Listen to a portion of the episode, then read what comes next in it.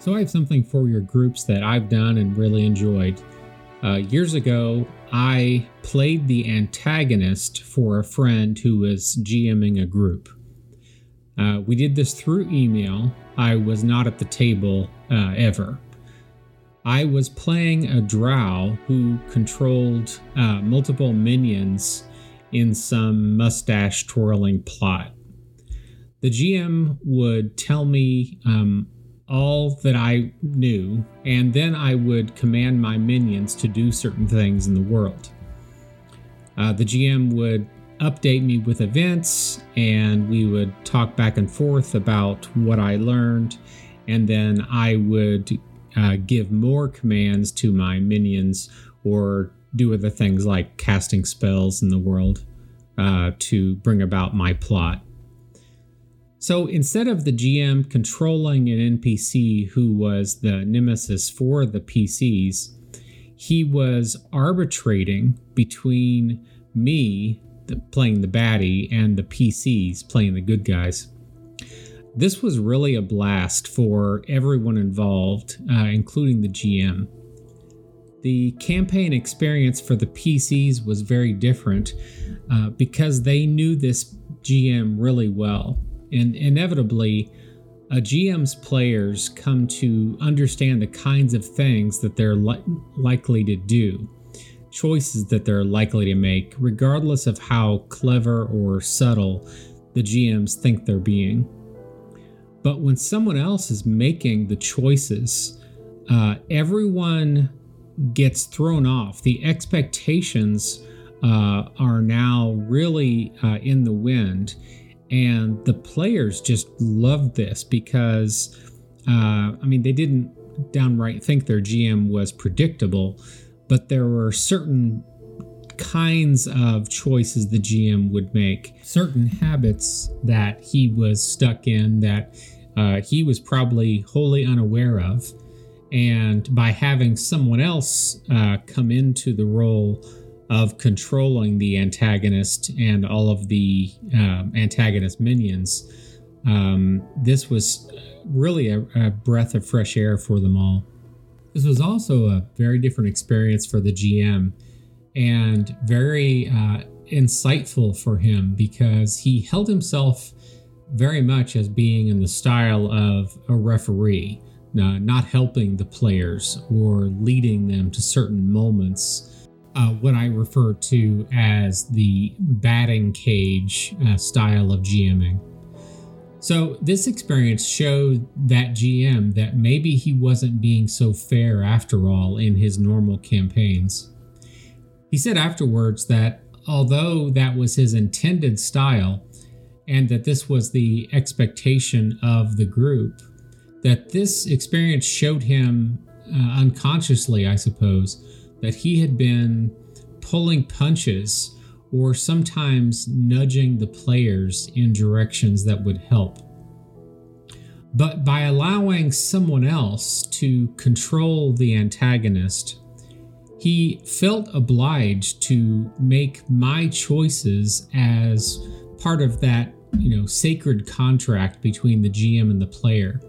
And therefore, he had to follow through on whatever actions I declared for the bad guy.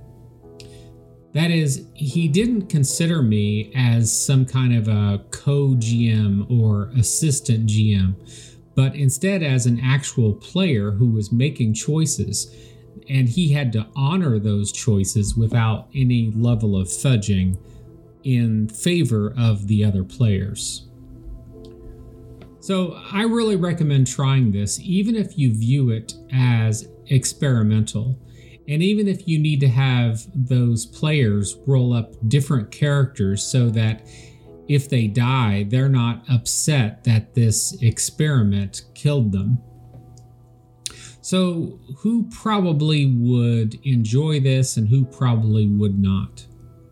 Well, I think that groups who really aspire to being neutral GMs, being uh, fair referees who are trying to uh, pay heed to cause and effect, that those GMs and groups will like this because it's an extension of that stated style.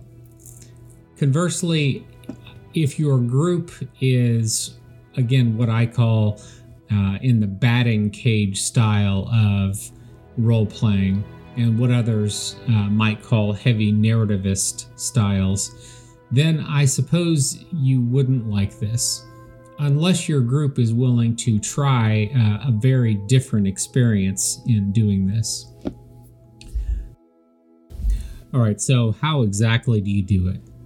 Well, just as with all campaigns, you explain the setting uh, for this world and the region, location, all the dynamics at play, uh, just like you would any other campaign. The um, player who's controlling the antagonist won't be playing, you know, at the table or online in the presence of the other players you can either have um, some mixture of email or uh, whatever conversations you wish, but it's private. The bad guy has some kind of plot, a scheme against the desired outcome of the other players. Uh, this can't be done as a one shot, or really, it shouldn't be done with a few shot game either. It only works if multiple sessions, the more the better, so that this uh, choice leading to um, actions, cause, effect, information gathering, uh, and repeat can, can really occur. You can, as I did with the uh, Drow bad guy, have many minions who relay information and carry out orders. Um, this proved great fun for us. We were not trying to end up with a live uh, player versus player battle, and that never happened in the scenario I was in previously. We are taking the machinations commonly controlled by the GM and giving all of those to this other player the information going to both sides, the good guys and the bad guys, um, has to be adjudicated and filtered through the GM. So, for example, I, as the enemy, don't become omniscient just because I'm the baddie. Again, this is not a, a assistant GM or co-GM situation. This is another player that you assign all of the normal attributes to. They're simply controlling a character who's working against the rest of the players. The GM uh, has to decide what the bad guy learns and when. And of course, that, that includes the possibility that some of the information is imperfect um, in some way. Of course, this should apply to the good guys as well. The information that they get, just like in any other campaign, can be wrong, sometimes very wrong.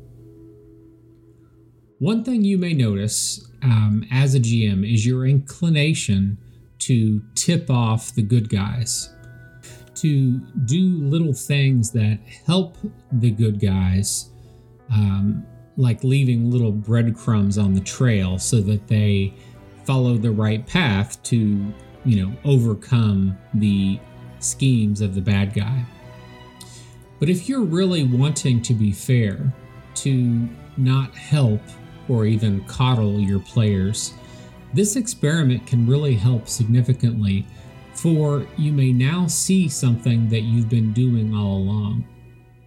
Perhaps you've been making your antagonists make mistakes just so the players would win.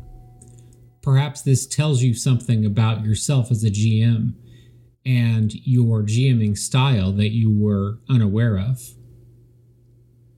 The good guys and the bad guys don't necessarily have to be aware of each other's existence at any point, even at the end. In that drow scenario that I was in, the players never heard any information whatsoever about a drow in that land. They knew near the end that someone had been orchestrating specific events against them and their allies. But they never knew who I was or that a drow was in the region until we all discussed it after the fact. Within this, the good guys can really die at any time. If the scenario allows and the baddie players knows the right things and makes the right moves, you could have a TPK perhaps quickly. Now, this possibility is even more pronounced than in normal campaigns for many, because many GMs, even if they're in denial about it, will find that they are helping the players along in little ways. So, this is why viewing this as experimental may be smart, at least the first time you do it, and having the players make new characters uh, may be a good idea to prevent uh, any emotional conflicts. So, how can this change your future games? Your players will likely uh, feel a strong difference by doing this campaign. Perhaps because things are much harder, and perhaps because some of the baddie actions are so unexpected because you are not making those decisions. My guess is that the players will really like this novelty. I think this helps you GMing in the future in a couple of potential ways. One, if you already consider yourself to be a referee, that is, the uh, social contract you have with your group says that you are paying a good faith effort to cause an effect rather than helping the players uh, accomplish their goals or reach certain plot points within the narrative, then this may shine light on how you might be failing yourself in doing that. But also, if you are a batting cage or a narrativist GM and you try this, this will show you um, a very different style and the rewards that come from it. So find a gamer who's not part of the players group and give this a try.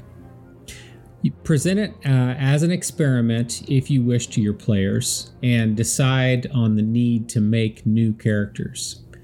See how this goes.